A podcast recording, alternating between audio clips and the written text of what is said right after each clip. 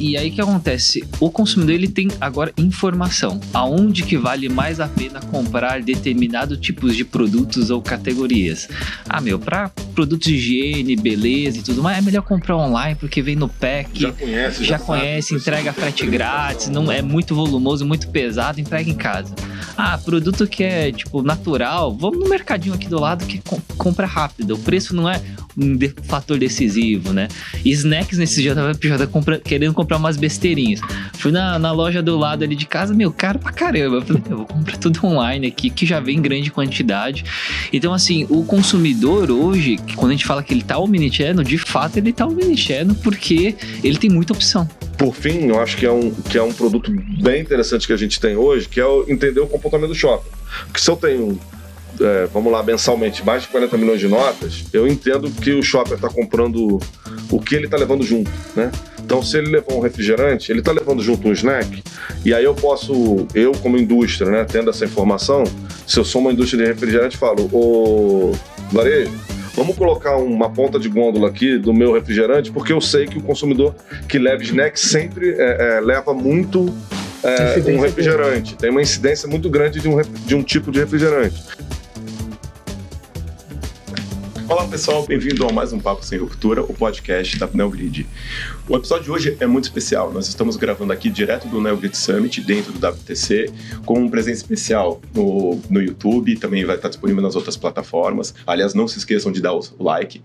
E hoje a gente vai tratar dos grandes desafios que a gente tem no, no, em supply chain. Então a gente vai falar, quem, se você acompanha o podcast, você sabe dos desafios que tem no dia a dia, e a gente vai te ajudar então hoje a discutir como que a gente pode melhorar, ajudar e auxiliar nessa parte.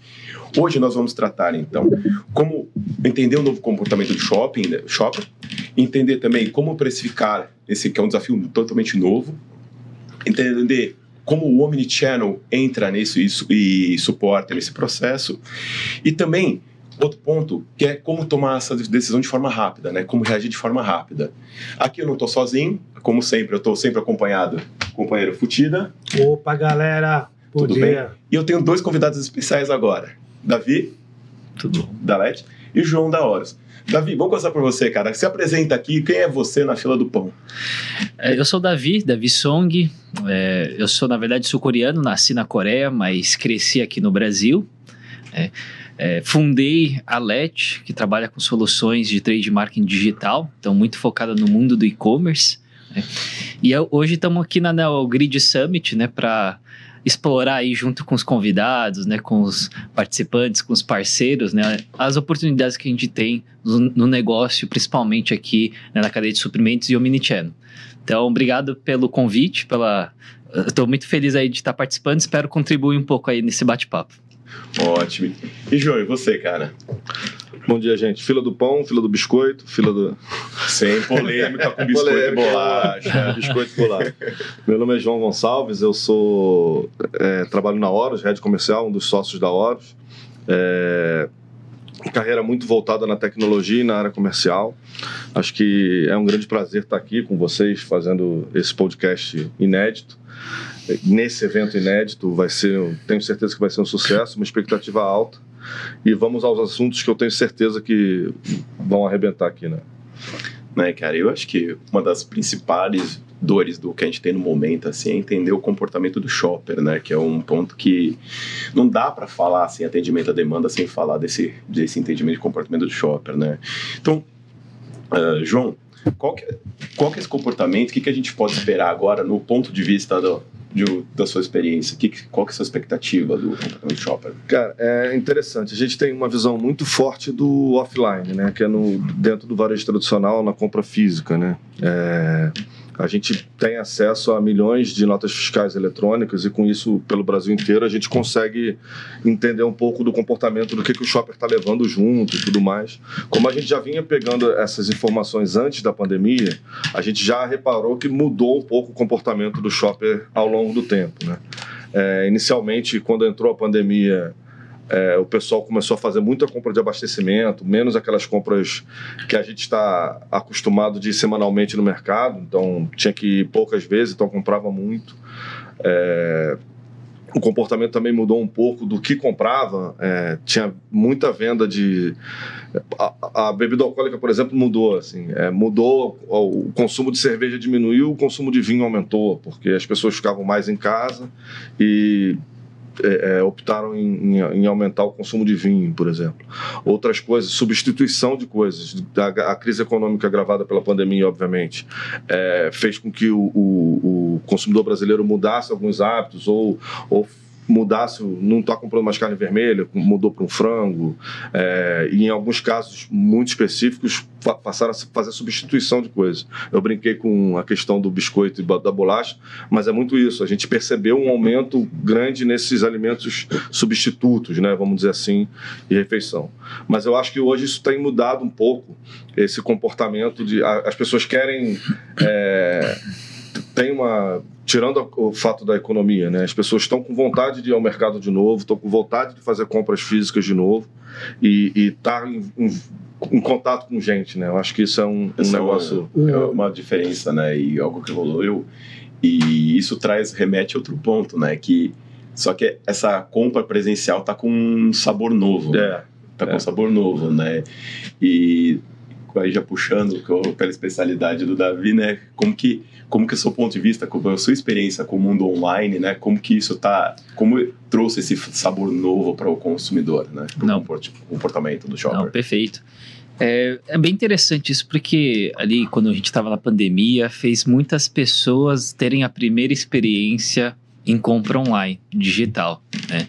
E essas pessoas não necessariamente estão abandonando a, a abandonaram a compra na loja física e agora só está fazendo no online. Pelo contrário, eles estão utilizando o físico ainda, mas muito apoiado também na compra online. E tem um dado bem interessante assim da GFK que ele fala o seguinte, que é 15% dos consumidores só compram online. É, 32% compram só em loja física. Mas hoje já 54% dos consumidores compram em ambos os canais. Impressionante. Então você vai ver muita gente indo na loja física com celular pesquisando, pô, qual, o que, que, quais são os benefícios desse produto, o que, que os outros coment, os consumidores estão comentando, né?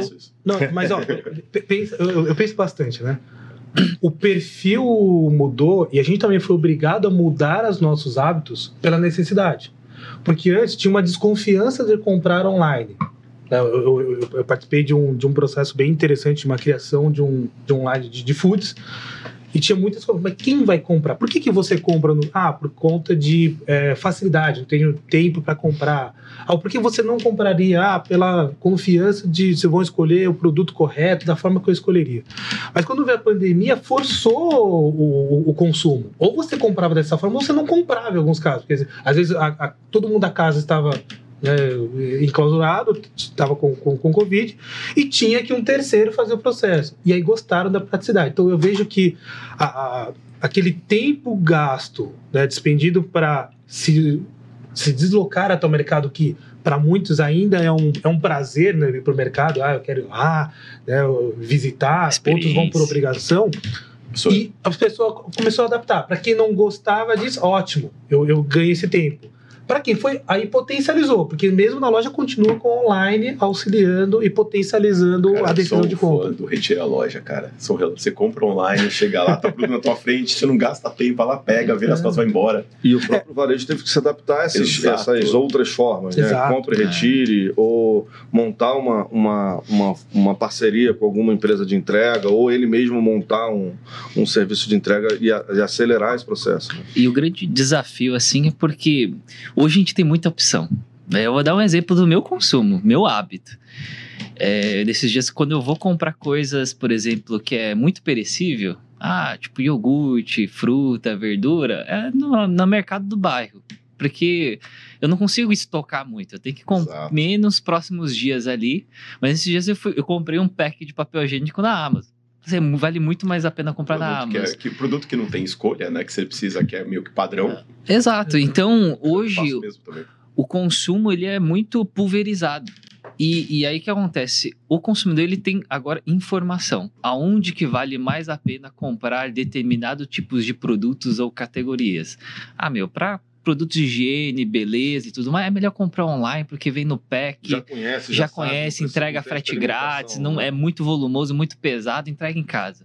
Ah, produto que é tipo natural, vamos no mercadinho aqui do lado que é com- compra rápido. O preço não é um fator decisivo, né? E snacks nesse dia eu tava, tava compra- querendo comprar umas besteirinhas.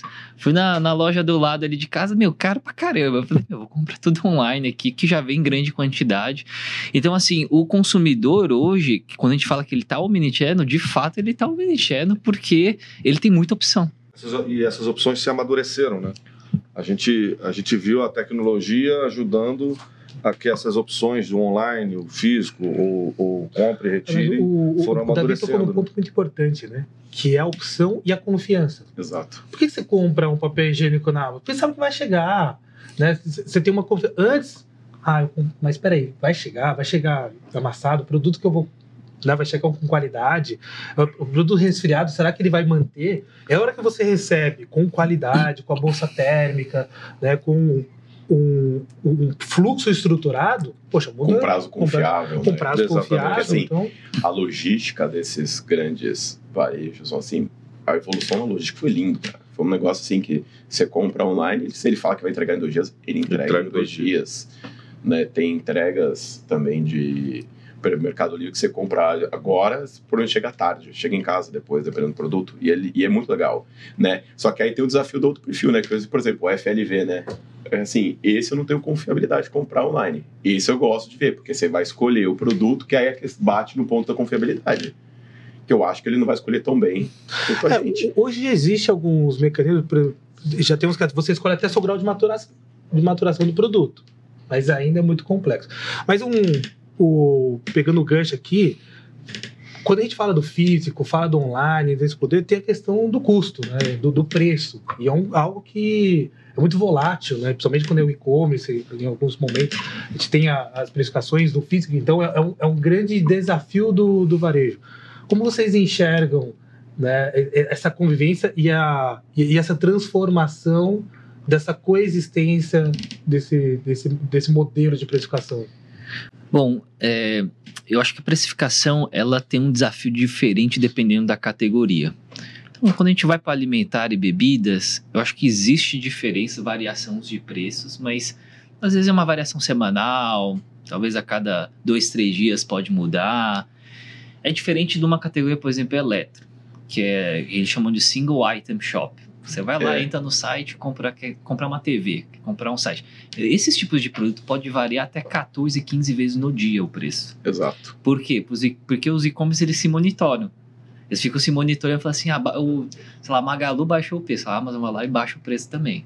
Aí, aí é um efeito dominó, sabe? Dependendo do tipo de produto, a variação de preço ela é bizarra. Ela acontece no intraday, dentro de um dia, né? E isso. é- E aí, assim. Porque no e-commerce, qual que é o fator? Eles usam isso como uma forma de atrair clientes. Atrair clientes, assim, é, uma, é um custo de aquisição de clientes. Eu vou perder margem, vou zerar, às vezes eu vou até pagar para trazer esse cliente, mas eu espero que ele vai voltar e comprar outros produtos Exato. também, né? É, eu acho que isso é muito forte no e-commerce, independente. É, que você falou, obviamente que tem categorias que têm menores variações de preço, mas é, no e-commerce isso acontece o tempo inteiro. E, e aí é a tecnologia de novo, né? Que você consegue monitorar o preço no e-commerce diferente de como você monitora o preço no, no físico. Exato. Que mal ou bem você. é, esse real time no e-commerce é claro, mas no físico acaba não sendo não sendo tão, tão, tão claro assim. Então acho que a variação de preço no físico, ela também ela tende a ter uma variação menor ou, ou num período menor, né, vamos dizer assim, do que no e-commerce, com e, certeza. a- e essa disponibilidade de informação só enriquece todo o processo, né? Dá uma, adiciona uma complexidade, bela de uma complexidade, mas se a empresa tem agilidade e tem a maturidade para saber reagir a essas oscilações de preço, a- se a empresa tem a informação na mão correta, ela consegue fazer, uma, consegue fazer um, muito, muita coisa, né? Né? E conhecendo, por exemplo, se ela tem toda essa análise com todas essas informações, pega a elasticidade de preço, pega quanto varia, então ele consegue entender, olha, se eu aumentar esse preço aqui um pouco, minha demanda vai aumentar, no, se mantém, o impacto na demanda é muito pouco.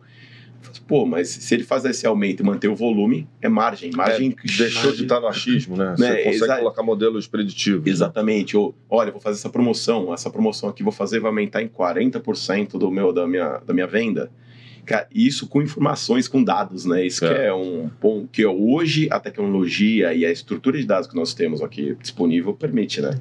Isso é. facilita muito a vida. E aí, puxando, se me permite, puxando do, desse, dessa vivência do online para offline também. É, e falando de novo em tecnologia, né? Porque acho que é, é um, um, ponto aqui. É, a emissão de cupom fiscal eletrônico, de você conseguir entender esse, esse, esse mecanismo no offline, mas tentar dar uma agilidade próxima do que, do que se tem no online, né? tentando trazer esse dado do, do cupom fiscal eletrônico mais próximo para se dar uma variação de preço diária ou, ou, de dois em dois dias ou até semanal, você consegue municiar a, a, a, os canais para eles poderem fazer essas, essas predições e, e fazer essa mudança.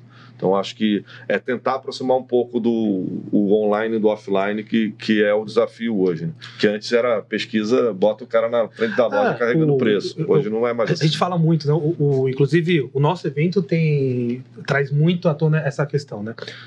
Hoje, dado é muito fácil. Você tem muito dado. Transformar informação. o dado em informação também é, é, é algo que já está virando commodity. Agora, você transformar o dado numa, numa ação assertiva, uma ação, uma ação acionada, direcionada, isso é o, é o grande Exatamente. diferencial que, que hoje Então, quando eu olho, eu olho para o e-commerce, eu vejo uma facilidade, eu vejo uma praticidade pelo modelo de operação que facilita. Numa loja, não dá para você mudar o preço fácil com essa facilidade. Exatamente. Mas como você acompanha a sua concorrência e consegue aplicar de uma forma competitiva, trazendo esse. absorvendo esse ganho. Então, acho que é, é, hoje, eu, eu, quando a gente olha de varejo, eu participei muito de varejo, às vezes eu até assusto, falo, nossa, o varejo que a gente está tá, tá vivenciando é algo surreal. É, o Omnichannel lá no início, a gente pensava, não, ele vai começar a compra em um lugar e terminar em outra. Na verdade, ele está fazendo tudo ao mesmo, ao mesmo tempo, tempo, às vezes três da mesma forma. Tá, na lógica que ele está comprando, ele, ele, ele, tá, ele, ele não quer enfrentar fila, então ele está comprando online para retirar na própria loja, porque ele não quis passar no, no caixa e quer culpado, aproveitar. Culpado, você né? faz isso? Eu não sei se você já tiver essa experiência de uma loja física, e aí essa empresa ela tem o e-commerce também. Aí você chega na loja física, o preço do produto ele tá X e no online tá mais barato. Aí fala assim, ah, faz o preço do online, é a mesma empresa. Ah, a gente não pode. Mas como assim não pode? Não é a mesma empresa? Aí eu falei, cara, que, que, que, experiência é, ruim, ruim, né? Exatamente. É. Mas eu acho que hoje está mudando isso muito, né? Agora as empresas se adaptaram. Eu acho que isso era muito comum pré-pandemia. Uhum. Mas hoje em dia você vê muito mais integrado isso, né? E que eu não. acho que o, o cara, que o, os varejos aprenderam que é melhor se adequar rápido do que perder uma venda, né? Se ele faz isso, justamente ele afasta o shopper. E, e, e eu vou te falar que existe varejo ainda. Tipo, calçados é uma delas. Ah, calçados. E aí, assim, uma saída interessante que eu vi de um varejista que ele fez, que assim, a tecnologia ajuda e tudo mais, mas ele fez algo muito simples que eu vejo que ele não perde vendas. É, ele já, ele já sabe o consumidor, ele vai chegar, entrar numa loja dele, vai pesquisar online, inclusive no próprio site da empresa. E aí ele vai falar pro vendedor, olha, no seu site está mais barato. Aí o que, que eles fazem, nesse varejo específico? Cara, qual que é o desconto? Beleza, eu vou aplicar o mesmo desconto aqui e você pode levar o produto. Exato. E aí ele não perde a venda. Então, é, assim, eu acho que a maioria das, dos varejos no mercado, eles já estão seguindo para esse caminho de omnichannel, realmente integrar e tudo mais, mas tem algumas ainda que não fizeram essa é. virada olhando para a experiência do consumidor, né? E eu acho que são essas empresas que têm um risco de ficar, ficar para trás, né? Porque Sim. Eu acho que, você comentou o exemplo, veio muito aquela frase, né? Cobrimos a concorrência, né, cara? É. A empresa que faz isso, mas faz isso de forma consciente e estruturada, né? Que ali vai saber, ele, provavelmente ele deve saber qual o limite que ele tem. Se ele fala assim, ah, não, o, a outra loja está vendendo com 40% de desconto, ele vai olhar para o cara, 40% eu não consigo, eu consigo 30%. Né? E aproveita que você já está aqui, você já leva. E aproveita que já está é, aqui, olha, já pagou o estacionamento, venda, né? né? Entendeu? Tem que ter algum discurso de venda. Mas essa é a chave, né? É, é que é interessante, a gente começou a falar sobre a experiência do shopping, falou da precificação, omnichannel, mas a união de tudo isso, conhecendo o percurso do, do, do shopper, sabendo a necessidade, tendo a disponibilidade do produto, que também não adianta ter tudo isso na hora de comprar, o produto não está disponível. Não. Não, ah, não, ok, eu te entrego na sua casa, é, porque eu não tenho disponível, porque o, o, você tem que dar opção para ele decidir, não você decidir pelo cliente. É. Então, acho que é, é, é essa mudança e esse momento que hoje vi- se tornou o grande desafio. A gente já conhece um pouco mais o shopping, a gente já sabe o que, que ele procura. Como é que eu disponibilizo isso em tempo hábil é, de uma forma simples, aonde ele tenha essa, essa autonomia, ou pelo menos ele, ele, ele, Tem ele poder de escolha, perceba, né? que, a- que Um o poder de escolha é dele, au- auxiliando que o mais importante no final do dia é que quer vender mais, com melhor margem, né, com melhor competitividade. Então, acho que esse, esse, esse é um ponto que me chama muita atenção. E eu acho que eh, os esforços que hoje nós estamos aqui é justamente para isso, né? Conseguir eh, auxiliar esse, eh, o- as empresas a nesse entendimento e conseguir direcionar a- ações para serem competitivas. É, E até vou trazer um exemplo real bem interessante, onde foi. É, é um, ele é um vendedor de autopeças do interior de Santa Catarina. Começou com uma loja. É, é o pai dele. Aí ele assumiu tal. É, olha como que ele, ele montou a estratégia omni, omnicanalidade, omnichannel, usou o digital no negócio dele. Ele começou, alguns anos atrás, a vender via Mercado Livre. E hoje ele é um dos top 3 vendedores de autopeças no Mercado Livre. Ele vende pra caramba. Só que ele quase não ganha margem no Mercado Livre. Às vezes ele não tem margem. Só que vender no Mercado Livre proporcionou ele a comprar em muito mais volume peças. Ganho de escala. E aí ele ganhou, e aí ele abriu três lojas a mais lá na região dele. Cara, lá ele consegue ter uma margem absurda. Então ele usou o online para aumentar o volume de, de vendas, au- aumentar o poder de barganha na compra. Na compra. E é na loja física, nas lojas físicas que, Que ele ganha, ganha margem. margem. Não é no online. No online é para promover marca, para trazer Que estratégia. o, o- o movimento. Então, olha como é que ele conseguiu sincronizar essas duas estratégias, porque você não pode falar assim, ah, o e-commerce não tem margem. Ah, o, o- o físico tem, então vou só investir no físico. Não. Você tem que olhar o negócio como um todo e falar assim, "Meu, onde que eu consigo puxar para ganhar mais do outro lado? E no final, eu tô faturando, eu tô lucrando. Né? Tô tendo EBITDA super positivo.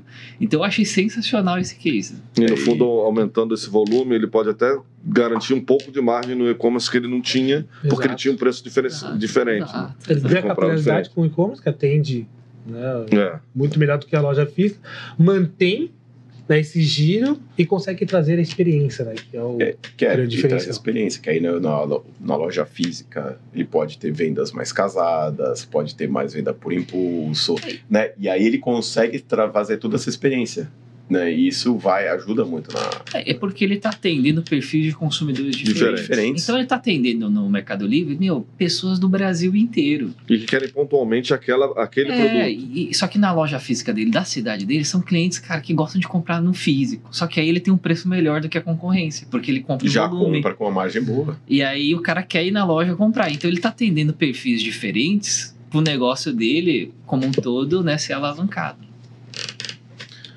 Então, pessoal, então agora voltando um pouquinho, dado todos esses desafios que a gente discutiu, né? Como que agora fazendo o nosso momento jabá, né, de explicar como que a gente, a NeoGrid, nosso ecossistema, consegue contribuir, né? Então, Davi, conta um pouquinho da LET, conta como, como que vocês conseguem con- contribuir, qual que é o grande pulo do gato da solução de vocês.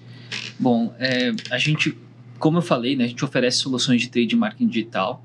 Então, basicamente, é, a indústria de bens de consumo ela tem alguns desafios para ter sucesso nessa jornada digital, principalmente ali no online. Por quê? Porque existem diversos canais, né, tipo marketplaces, booking clicks, pure players, slash mais. A gente está falando aqui de centenas de varejos, aplicativos, modelos de negócio distintos que vendem um produto do, da indústria. E aí o grande desafio é como que eu monitoro e gerencio todas essas plataformas e ver como que eles estão vendendo. Então a gente consegue trazer todo essa, esse monitoramento, essa inteligência num lugar só, onde eles conseguem acompanhar como está a execução de loja online. O preço está adequado, se o produto está disponível, se o conteúdo dos produtos estão sendo bem apresentados, se eles estão conseguindo distribuir esse conteúdo para os varejos, é, e por fim, é, se ele está conseguindo levar os seus shoppers consumidores, né, através de campanhas de marketing e ações de marketing para os melhores varejos, né, pontos de vendas digitais. Então, resumindo assim, é um pouco mais complexo do que isso, mas resumindo, é assim que a gente ajuda os nossos clientes, principalmente indústrias de bens de consumo, a ter sucesso aí, a conseguir ter resultado no mundo digital. Ótimo. E na descrição daqui a gente vai deixar o link né, da, da LET também para o pessoal acessar, para poder conhecer melhor o trabalho, né? E João, e a Horus? Cara, a Horus é basicamente a gente olha muito para o varejo físico, né? É, principalmente é, é, o varejo alimentar, vamos colocar. A gente está ampliando agora para o ano que vem para é, canais como farmácia, perfumaria, pet shops. Mas a Horus é uma empresa de inteligência de mercado em, em que o insumo principal dela é a nota cupom fiscal eletrônico.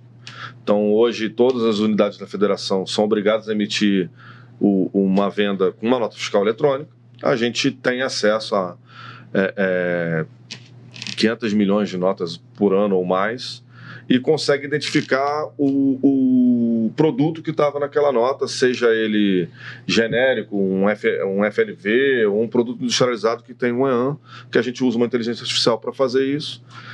E com base nesse volume de notas e, e, e, produtos e itens dentro, a gente consegue entregar algumas métricas para a indústria, principalmente também indústrias é, é, de bens de consumo rápido. Né? Então, a gente consegue, naquele padrão do métricas de market share, é, de presença, a gente tem esse modelo, a gente tem um modelo que eu consigo dizer o preço dos produtos, aí é o preço real, eu não tenho um, um pesquisador na porta da loja perguntando quanto que ele pagou, é o preço que está na nota fiscal, é, identificando promoção ou não, inclusive. A gente tem algumas métricas é, que são peculiares a ter a nota fiscal, que a gente chama de incidência, né? que se o produto estava ou não presente no carrinho de compra do consumidor, que é o primeiro, acho que é o primeiro passo para você entender o comportamento saber se vai vender mais ou menos, é ele está levando seu produto ou não. Né? E por fim, eu acho que é, um, que é um produto bem interessante que a gente tem hoje, que é o, entender o comportamento do shopping. Porque se eu tenho, é, vamos lá, mensalmente, mais de 40 milhões de notas, eu entendo que o shopper está comprando o que ele está levando junto, né? Então, se ele levou um refrigerante, ele está levando junto um snack, e aí eu posso, eu como indústria, né, tendo essa informação, se eu sou uma indústria de refrigerante, falo, ô varejo, vamos colocar uma ponta de gôndola aqui do meu refrigerante, porque eu sei que o consumidor que leva snack sempre é, é, leva muito é, um refrigerante. Tem uma incidência muito grande de um, de um tipo de refrigerante. Isso é um case real, tá? E aí é, botou a ponta de gôndola, aumentou em alguns pontos percentuais a participação, porque é aquela, pô, vou levar um, um biscoito, pô, quero vou querer um refrigerante sabor uva, sei lá. Aí o cara vai levar junto, ele não precisa ir andar para o mercado para lembrar. Isso então, dá agilidade e facilidade é, para o shopper, né? Por justamente por conhecer o comportamento. Né? Exatamente. Né? Basicamente é isso que a, que a, que a Horus faz. De novo, parafrasear o, o Davi aqui, é, é, bem resumido, a gente tem outras soluções, é, mas são acho que é soluções maravilhosas né, que vocês que desenvolveram, né? Futida, quer falar um pouquinho do, do View, só para... Opa! Acho que... Nossa a, criança. Não só do View, né? A NeoGrid, de uma forma geral, pertencendo a todo esse ecossistema, se beneficia dessas informações. Acho que a, a integração é um, é um ponto bastante diferencial nesse modelo. E, e, a gente consegue, dentro das nossas ferramentas, dar essa visibilidade, é, atrelar é, essa inteligência em produtos de reposição, produtos de colaboração, para que todos os elos da cadeia, seja o, a indústria, varejo, distribuidor, consiga ter a, a informação, muito importante, né, diária, que é, é um diferencial, né, a gente eu comentei agora há pouco, né? Só ter o dado não adianta de nada, né?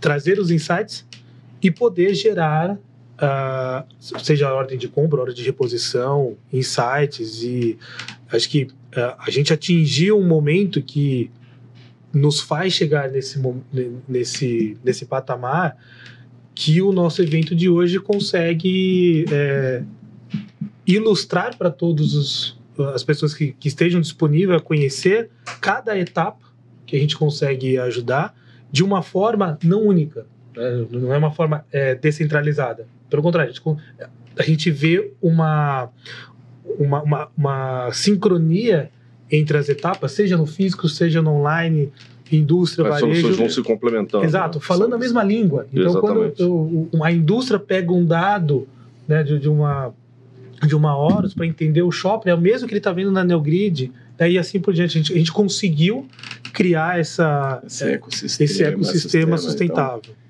E a gente tem integração também agora entre as empresas. Estamos falando de dados de eventos, não, reposição dados de elasticidade de preço, dados ah, essa essa mistureba de informações, esse caldeirão que a gente está fazendo, a gente consegue trazer muita riqueza, né? Depois para. Pô, queria ficar aqui mais umas 15 horas falando, mas a Mas- gente não infelizmente, infelizmente temos que encerrar. Assim, temos que só encerrar. considerações finais, Davi, com um comentário, qual que é a sua expectativa para o evento que a gente está tendo hoje? Então, eu gostaria só de agradecer aí pelo convite para bater esse papo. A expectativa está bem alta. Eu acho que toda a equipe da Neogrid, né, com todos os colaboradores, trabalharam bastante aí nesses últimos dias para fazer esse evento acontecer. É, o ambiente está lindo, está fantástico.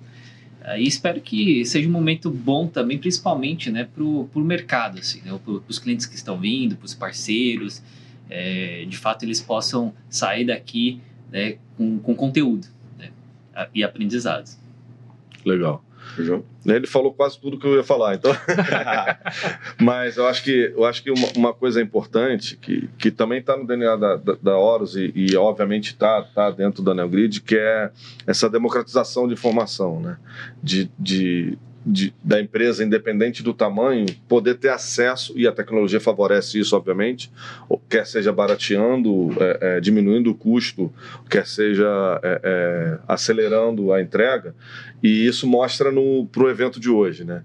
É, você, a gente olhando a lista de, dos participantes e, e, e- e confirmados, você tem empresas de portes distintos e, e acho que esse ecossistema da Neogrid consegue atender todos esses portes que é- pode ser indústria, pode ser varejo, pode ser pequeno, pode ser médio, pode ser grande, pode ser um parceiro e, e a Neogrid conseguiu montar e é um desafio, né, quando você começa a fazer algumas aquisições, mas montar um ecossistema que se complementa, como você falou, e essa união vai fazer com que a, a empresa seja seja maior- mais sucesso do que já é hoje. Acho que é, a minha expectativa do evento só só as melhores. E agradecer também o convite para o podcast. Obrigado, gente.